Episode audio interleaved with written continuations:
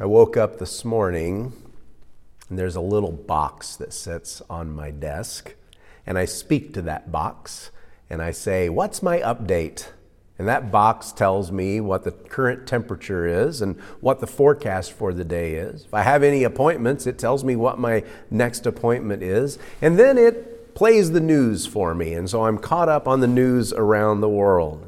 During the course of the day, you and I, we can go online, we can read the news from all over the world, we can get on our TVs and see the news, we can turn on the radio, we can turn on a satellite radio, and we can hear news instantly from around the world. This last couple of weeks, I can't tell you how many times I went to a website called istheshipstillstuck.com to see whether or not the Ever Given was still stuck in the Suez Canal. And it also told me exactly how many billions of dollars had been lost up to that minute in shipping costs. And with a map, there was a map on the page with the exact GPS location of a ship on the other side of the world. There it was, its exact location. We have up to the minute news. We have information, precise information from around the world, all the information we could ever want, all the information we could ever digest. And yet, we're reminded with Easter that we, what we can know by information is not always the same as what we can know by faith. There was no instant global news network on that first Easter morning. News of Jesus' resurrection did not spread by Google. Uh, news of Jesus' resurrection spread by person to person, bit by bit. And we read the Gospels Matthew, Mark, Luke, and John all tell the same story, but with different details, different emphases. And we realize that, that, that no one had the complete information that morning. But what they had was enough it was enough to spark faith. It was enough to launch a movement. It was enough to change their world and change their lives. We're going to look at Mark's account of the resurrection this morning. Mark chapter 16, verses 1 through 8. If you've got a Bible handy, I'd love to have you follow along. Mark 16, verses 1 through 8. We begin there. When the Sabbath was past, Mary Magdalene and Mary, the mother of James, and Salome brought spices so that they might go and anoint him. And very early on the first day of the week, when the sun had risen, they went to the tomb. And they were saying to one another, Who will roll away the stone for us from the entrance of the tomb? And looking up, they saw that the stone had been rolled back. It, it was very large. And entering the tomb, they saw a young man sitting on the right side, dressed in a white robe, and they were alarmed. And he said to them, Do not be alarmed. You seek Jesus of Nazareth, who was crucified. He has risen. He is not here. See the place where they laid him? But go tell his disciples and Peter that he is going before you to Galilee there you will see him just as he told you. And they went out and fled from the tomb, for trembling and astonishment had seized them, and they said nothing to anyone, for they were afraid. Now, if you notice, if you're following along in your Bible, there's very likely a notation that the editors have added into your Bible there at the end of verse 8. The, the notation in my Bible reads this some of the earliest manuscripts do not include 16 verses 9 through 20. If you stop there at, at verse 8, those other verses that follow, those verses have Jesus, well, they have Jesus seeing, the, the disciples seeing Jesus. They have them hearing Jesus. They have Jesus commissioning them, telling them to go and spread the gospel. But it's amazing to consider that in some of the earliest manuscripts, those words aren't, aren't included. And if you were a part of the early church, you may not have had that part of the story. I want you to think about that today. If you were part of the early church, you may not have had the whole story. If, imagine you're, you're a believer in the first centuries of the church. You're part of a Christian community tucked away in some corner of the Roman Empire. You don't have a Bible because there's no such thing as a Bible yet. It's not been, a, it's not been put together, it's not been, put, it's not been assembled. And even if you did have a Bible, chances are you couldn't read it because most likely eh, you're illiterate. Someone would have to read it to you. But what you and your little community have are a few scraps of parchment. A little bit of this letter, a little bit of this gospel, just, just a few pieces here and there. And you have the gospel of Mark, but it ends in verse 8. And they went out and fled from the tomb, for trembling and astonishment had seized them, and they said nothing to anyone, for they were afraid. What would that do to your faith? Could you, could you grow your faith from those words? Could you, could you hold firm to your belief? Would this message of the empty tomb, would it be able to change your life? Well, think about this. You're a Christian in 2021. You've just been through the most difficult year of your life. You have endured things that you never thought you would have to endure. You made sacrifices you never were prepared to make. You, locked yourself away, sheltering in place for months, worried about a, a, a sickness that was out there. And rather than a shortage of information, you have all the information you could want. There is no end to the news that's available. There's no end to opinions, and everybody's got a view and everybody's got a belief.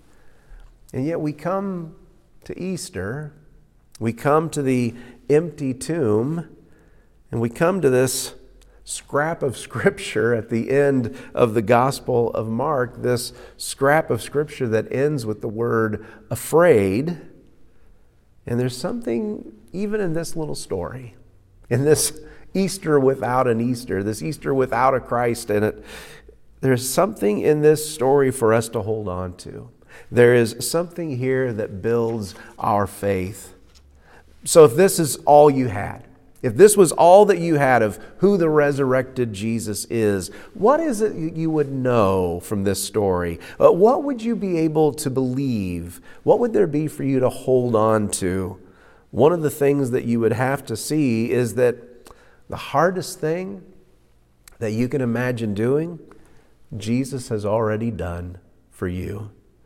Mark tells the story of the first Easter with no anticipation of resurrection. The women go to the tomb to finish the job that they couldn't do on Friday. They are taking spices to anoint the dead body of Jesus to keep the stench of death down while he rots. Those are the facts. Those are the facts as they knew them to be. That's what they had to do.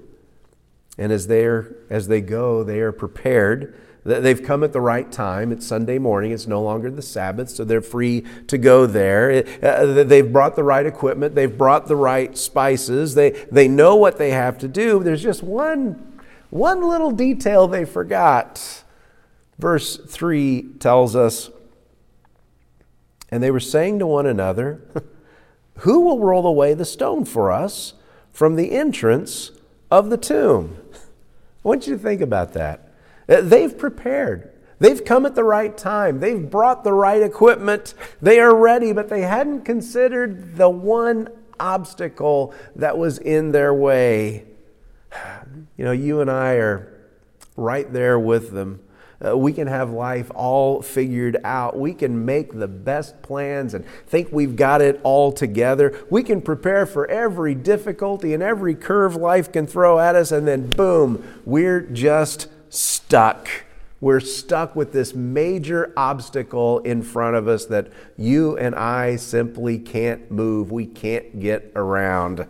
You know, you know, for centuries, for centuries, people thought, wouldn't it be great if there was a waterway, if there was a connection between the Mediterranean Sea and the Red Sea. For centuries, people thought that. Back in the 1800s, for two years, they planned to dig a canal, the Suez Canal. And then for 10 years, they dug that canal.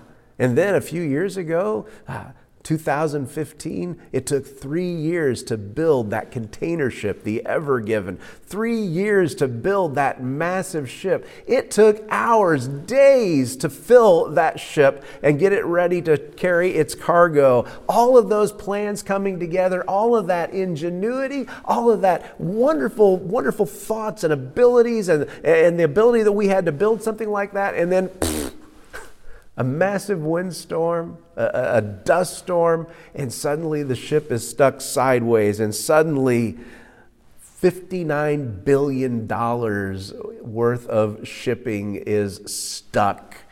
all of that planning and all of that ingenuity, and yet we ended up with a greater debt than we could even imagine. You know, that's kind of a picture of what happens in our sin. That's kind of a picture of what happens with our own sin, with our own failings. You and I have bankrupted ourselves. We have a debt we could never pay. We have shipwrecked our lives. We have shipwrecked our eternities with our failures. Romans chapter 6, verse 23 says, The wages of sin is death. That is a debt that we cannot begin to pay we've lost before we've even started. But this passage reminds us that the hardest thing that we could ever imagine doing, Jesus has already done for us. We can, we can look like we've got it all together. Uh, we can try to get by with our own strength as best as we can, with our own intellect, with our own ingenuity, and we will always fail we're always going to have that obstacle of sin that we cannot move. But just as He rolled away the stone, Jesus removes that obstacle for us. Through his death on the cross, your debt is paid, your failures are forgotten, and that which seemed immovable, that which seemed too heavy for you, has been rolled away by his power and rolled away by his love. These few little verses tell us that, this little scrap of, of Scripture. With nothing beyond verse 8, we see that the stone is rolled away and we know that our sin has been paid for. These eight little verses also tell us that we have nothing to fear. The women come to the empty tomb. They find that the one thing that they haven't prepared for has been done for them. They peek into the empty tomb, and what do they expect to find? What do they think they're going to see? Uh, no idea. I have no idea what they thought, but they weren't prepared for what they saw next. Verse 4 continues and tells us and looking up, they saw that the stone had been rolled back. It was very large. And entering the tomb, they saw a young man sitting on the right side, dressed in a white robe, and they were alarmed. And he said to them, Do not be alarmed. You hear those words, do not be alarmed. And you hear that as a promise from Jesus. Whatever it is that frightens us, He calms our fears. There's been a lot of talk about fear over the past year fear of the virus, fear of what's happening to our economy, fear of what's happening in our world, fear of the unrest that we see around us. Someone has said that fear, F E A R, fear stands for one of two things. Fear can stand for forget everything and run.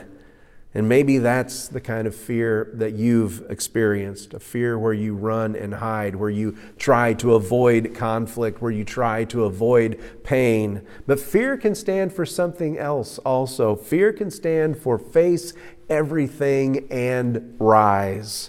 The difference is what you choose to do with your fear. Some of our biggest fears are the what if fears. What if life could be different.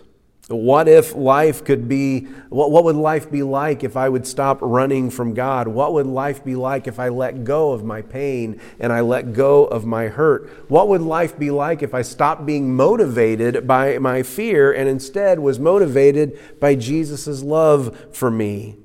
What if I could see myself as God sees me, free from my fear, free of my worries, free of even my anger? No longer paralyzed, but giving myself completely over to Him. This year, as we led up to Easter, we set up what we called stones of remembrance. We had some stones available in our entry area, and we asked people to write down on those stones something that God blessed them with through 2020, a year that took so much from us. What did we gain in those years? What blessings did we gain, and what blessings can we share with others? I love this stone of remembrance that someone put together. Be not afraid. Isn't that great?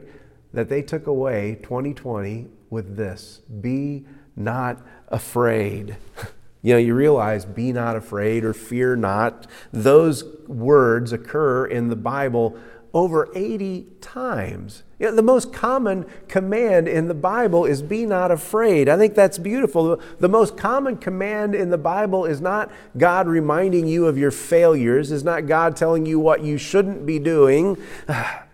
Uh, it's not about your bad behavior. It's not about your bad thoughts. It's not about your failure. The most common command is to stop being afraid of what you have to do to move forward in confidence, knowing that you're not alone.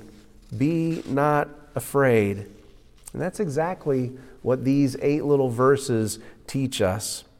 And these eight little verses teach us that Jesus never sends you forward without going before you. They arrive at the tomb. They find the obstacle that they hadn't prepared for. That obstacle is taken care of. They hear the message of the angel. The angel says, Do not be alarmed. But where do they go from here? How do they move forward? Hear the words that the angel speaks to them next, verses 6 through 7. He said to them, Do not be alarmed. You seek Jesus of Nazareth, who was crucified. He has risen. He is not here. See the place where they laid him, but go tell the disciples and Peter that he is going before you to Galilee. There you will see him, just as he told you. Knowing Jesus had done what they couldn't, and knowing what Jesus has that Jesus has done what you couldn't, he's removed the guilt of your sin. That's that's grace. Knowing that there's no reason to be afraid, that's freedom. But the promise here is that as you move ahead in life, you are never alone. You can't help but hear a, a very personal message in verse 7 Go and tell the disciples and Peter. Peter was very aware of his failure. Peter had sworn that he would never abandon Jesus, and then he denied him three times. Peter knew what his sin had cost him, he knew what his fear had done, he knew what he wasn't. But the words of the angel are words that included Peter. His sin, his failure had not cut him off from Jesus' promise. His sin and failure had not cut him off from Jesus' presence. There are days when our own sin, our own failure seems heavy, seems immovable. There are times when fear hits and we want to forget everything and run. But the promise of Easter doesn't end with an empty tomb, it ends with the abiding presence of Jesus. No matter your struggle, no matter what challenges are ahead of you, He goes with you. No matter where you find yourself, Easter promises Jesus' presence with you. That's the lesson that we learn from this little scrap at the end of the Gospel of Mark. Even with no appearance here, no appearance of Jesus himself at the end of verse 8, an Easter without an Easter, we still hear the promise of his presence. And then we come back to that very last verse, verse 8. And they went out and fled from the tomb, for trembling and astonishment had seized them, and they said nothing to anyone, for they were afraid. Do you hear that? They fled, trembling. They told no one. They were afraid. That is the absolute opposite of the message of the angel at the empty tomb. And I think what, what you and I have to see is that we have a decision to make. Do we take Jesus at his word? Do we trust his presence even when things seem so dark? Do we hold to him? I think of the story of a man a man named Hien Pham. Hien was a Vietnamese Christian who was a translator uh, during, the, during the war.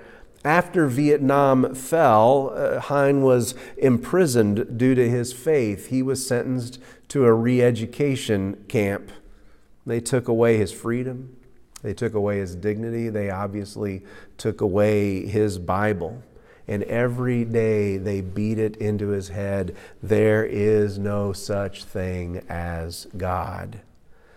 Hien held on for a long time. He prayed quietly, but God seemed silent. He seemed absent there in the, uh, the horrors of that, of that prison camp. And one night, after saying his prayers and hearing nothing from God, Hien th- said to himself, I'm through. I'm through with God. He said, When I wake up in the morning, I'm going to be an atheist. There will be no more prayer for me. There will be no more God. He woke up the next morning, beginning his new life as an atheist. And as he prepared for the day, he stood at attention, waiting for the guards to tell him what his assignment would be for that day. And that day, his job was the absolute worst job in the prison camp. He was assigned to clean the latrines. He got down in that filth and he got down in that muck and began scooping and cleaning things out. And that's when he noticed a piece of paper, very soiled piece of paper, but it looked familiar. There was writing on it. He picked it up and carefully cleaned it off and there on that little scrap of paper were the words, We know that in all things God works for the good of those who love him, who have been called according to his purposes. Romans 8 28. Turns out that the commander of that camp had been using a Bible for toilet paper. There in that filth, Hien knelt down weeping and he said, Lord, you wouldn't let me out of your reach for even one day. And with those scraps of filthy paper that he began collecting, he restored his faith. Today, it may be that all you feel like you have are scraps of filthy faith. It may feel like there is nothing complete in your faith. It may feel like there is nothing or very little that could even be called holy. But the promise of the risen Christ is that his presence is with you no matter where you are, wherever you are, wherever you have been, whatever it is that you've been through, whatever it is that you're deeply ashamed of, he has been there with you. And He's opened a way for you to be free, for you to be whole, for you to be forgiven. Your fears can't hold you back. He's already done the one thing that you could never do for yourself. Trust His promises and know His presence. That's why we celebrate Easter. And that's why we remember His gift week after week as we take the Lord's Supper together. Let's pray as we prepare our hearts to take. Father, we thank you. We thank you this Easter that we can remember not just the gift of your Son, but Father, we can remember what there is that, that we can't do, that we could have never done for ourselves, what He's accomplished for us. Lord, the hardest thing that we could ever imagine doing, He took care of for us. And so, Lord, we, uh, we lay down our own efforts, we lay down our fears, and we trust the presence of your Son to walk with us wherever you call us next. Lord, bless this bread that reminds us of his body broken. Bless this cup that reminds us of blood that's been shed for us. And remind us not only of the truth of his sacrifice, but the depth of his love. It's in Jesus' name we pray. Amen. Thank you for joining us. Happy Easter. God bless. Have a great week.